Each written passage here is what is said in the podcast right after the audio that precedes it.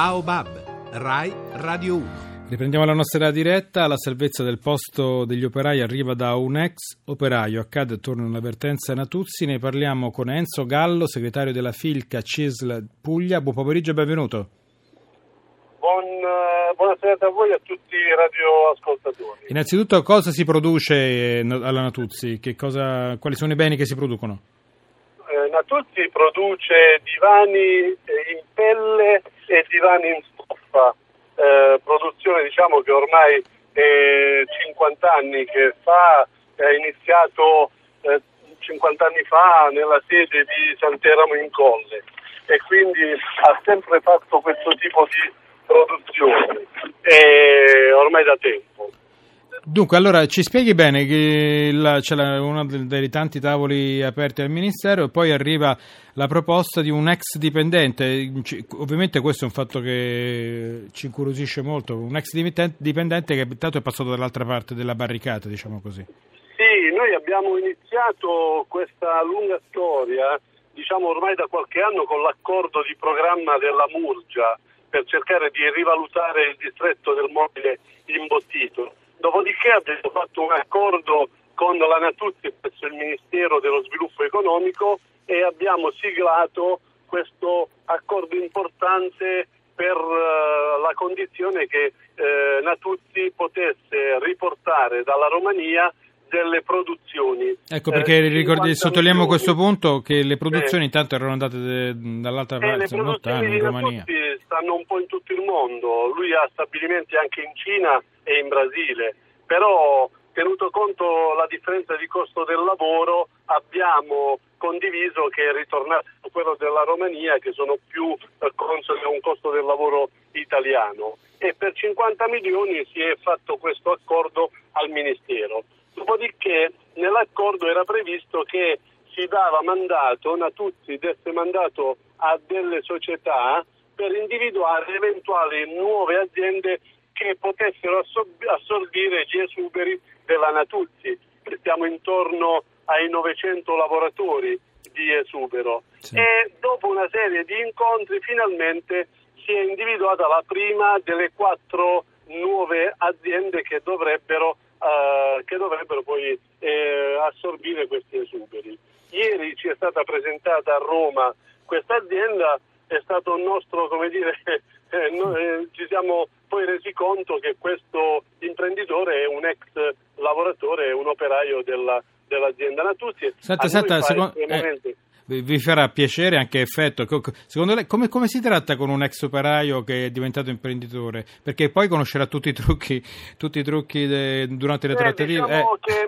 Diciamo che lui conosce i trucchi, ma ieri non siamo entrati nel merito della discussione, è stata una semplice presentazione. La vera trattativa la faremo il 19 maggio presso l'assessorato del lavoro a Bari, l'assessorato del lavoro che si è proposto come centro di mediazione tra il sindacato e la nuova impresa. Lì andremo a discutere poi rispetto alle quantità e rispetto anche al costo del lavoro.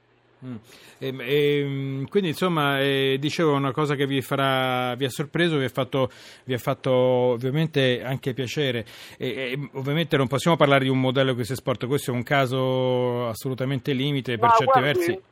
Sinceramente ieri abbiamo notato che nel distretto del mobile esistono ancora imprese che fatturano per il 2013 11,5 milioni e che hanno una possibilità entro quest'anno di fatturare addirittura il 35% in più. Quindi ci sono nicchie di mercato, a nostro avviso, che potrebbero assorbire manodopera in esubero da altre aziende, ma probabilmente anche nel complesso del distretto del mobile, perché il distretto ha perso negli ultimi anni 7-8 mila addetti all'interno di questo distretto del mobile della Murgia. Dobbiamo soltanto capire come ci mettiamo in correlazione con queste aziende che sono punte sicuramente importanti del mercato del mobile. Quindi insomma il vostro interlocutore è il signor Vincenzo D'Ambrosio, che potrebbe rilevare la Natuzzi. E, insomma, lui deve rilevare adesso il 50% delle produzioni rumene, esattamente 130.000 sedute per 120 dipendenti, 25 milioni di euro di fatturato che deve... Siccome non è che nessuno fa opere di carità a gratis. Vogliamo capire, ma dove sta il vantaggio nel lasciare la Romania, dove il costo del lavoro immaginiamo quale possa essere, e tornare in Italia, dove invece sappiamo qual è il costo del lavoro? Questo lo sappiamo anche noi.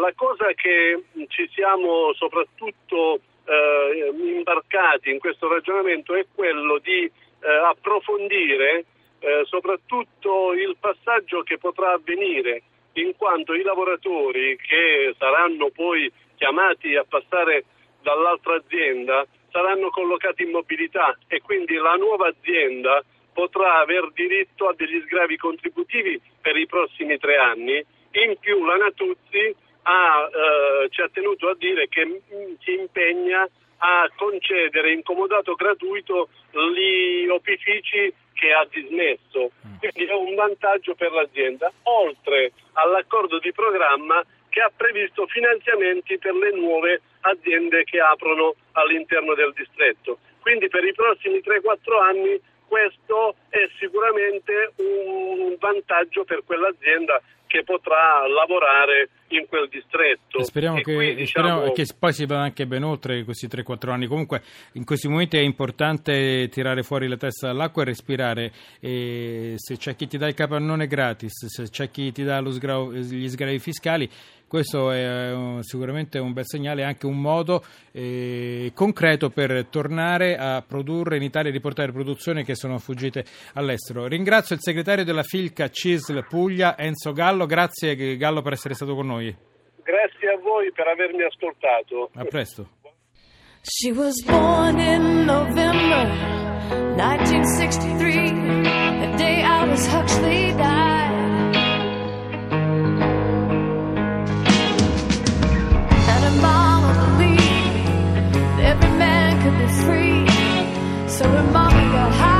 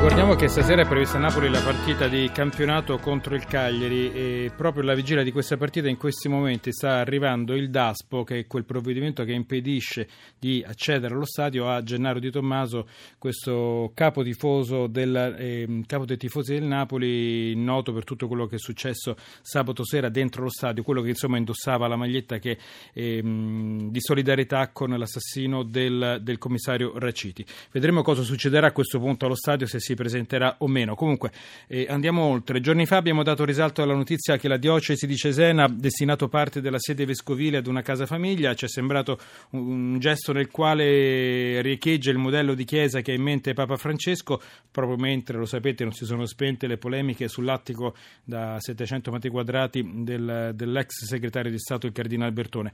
Allora, il gesto della diocesi di Cesena però non è isolato. Ci piace allora raccontarvi anche questa storia. Monsignore Edoardo Menichelli, arcivescovo di Ancona, buon pomeriggio e benvenuto. Buon pomeriggio e grazie. A lei. Allora, anche voi avete fatto qualcosa di simile rispetto a quello che abbiamo raccontato di Cesena. Sì, innanzitutto è bene proprio che queste cose si sappiano. Sono contento che il confratello della diocesi di Cesena abbia fatto tutto ciò. Però sono convinto che in giro per l'Italia tante sono i segnali e le opere a questo riguardo. Personalmente posso raccontarvi questo, che la nostra diocesi aveva uno stabile che abbiamo consegnato al comune di Ancona per ospitare dalle 18 alle 20 persone, e adesso sono contento che questo sia avvenuto e sono contento che questi nostri fratelli che non hanno un tetto possono essere accolti da noi e possono trovare un momento di serenità. Lei ha detto sono tanti i casi, noi abbiamo notizie di questi, allora mi verrebbe da chiedere se siete eccezionali, nel senso che siete l'eccezione. Lei ha detto di no, non siete l'eccezione. No, però io sono convinto che veramente nel presente i gesti della Chiesa sono veramente tanti, no? Ed è bello, ripeto, raccontarne questo, quell'altro, però credo che si debba dare atto, non alla Chiesa, tra virgolette, chiamiamola istituzione con un termine che va di moda, no? Sì. Quindi alla gerarchia, ma alla Chiesa come comunità che ha un'attenzione del tutto singolare e del tutto particolare. Quindi questo sono profondamente convinto e ne do testimonianza, perché credo che le cose buone si debbano raccontare. E non le chiedo nulla sull'attico del ex segretario di Stato, lo diamo per commentato. E le voglio chiedere invece una cosa sulle zone dell'alluvione. Lei è vescovo di Ancona, siete stati... Sì. Le cose stanno lentamente riprendendo, così mi è stato detto. Io non sono andato perché nemmeno c'è avuto il tempo, e poi in questo momento andare a vedere significa intralciare anche il lavoro di tanti volontari. Alla nostra Caritas ci hanno chiesto se c'era disponibilità di qualche volontario e noi sicuramente lo troveremo e lo manterremo da questi nostri fratelli, che sono tra l'altro anche molto, molto vicini. Quindi insomma la diocesi ha messo a disposizione di Ancona, sì, un immobile... Tengo a dire, disposizione gratuita. Disposizione gratuita, certo, perché altrimenti l'opera di Veneto andrà a finire a disposizione. No, però ho fatto bene a ricordarlo, perché poi magari sorgono anche gli equivoci, quindi ripetiamo, sì, disposizione gratuita. Gratuita, abbiamo fatto un piccolo, si dice, comodato di aiuto, perché ci sembra che queste non siano le cose, i segnali che rallegrano la vita. E a riguardo, se posso permettermi di rubare un secondo, sì, piacerebbe che noi ci ridessimo un po' di speranza. Piacerebbe, una volta c'era il vaso di Pandora, se si ricorda, no? Sì. Chiamiamolo il vaso della disperazione, rompiamolo questo vaso e cominciamo a raccontare le cose belle, a ricreare una rete di speranza, perché in giro c'è questo desiderio e ci sono questi segnali. Allora noi cerchiamo di spezzare questo vaso della disperazione. Ringrazio Monsignore Edoardo Menichelli, arcivescovo di Ancona. Grazie Monsignor Menichelli. Grazie a tutti voi, grazie tanto. Grazie.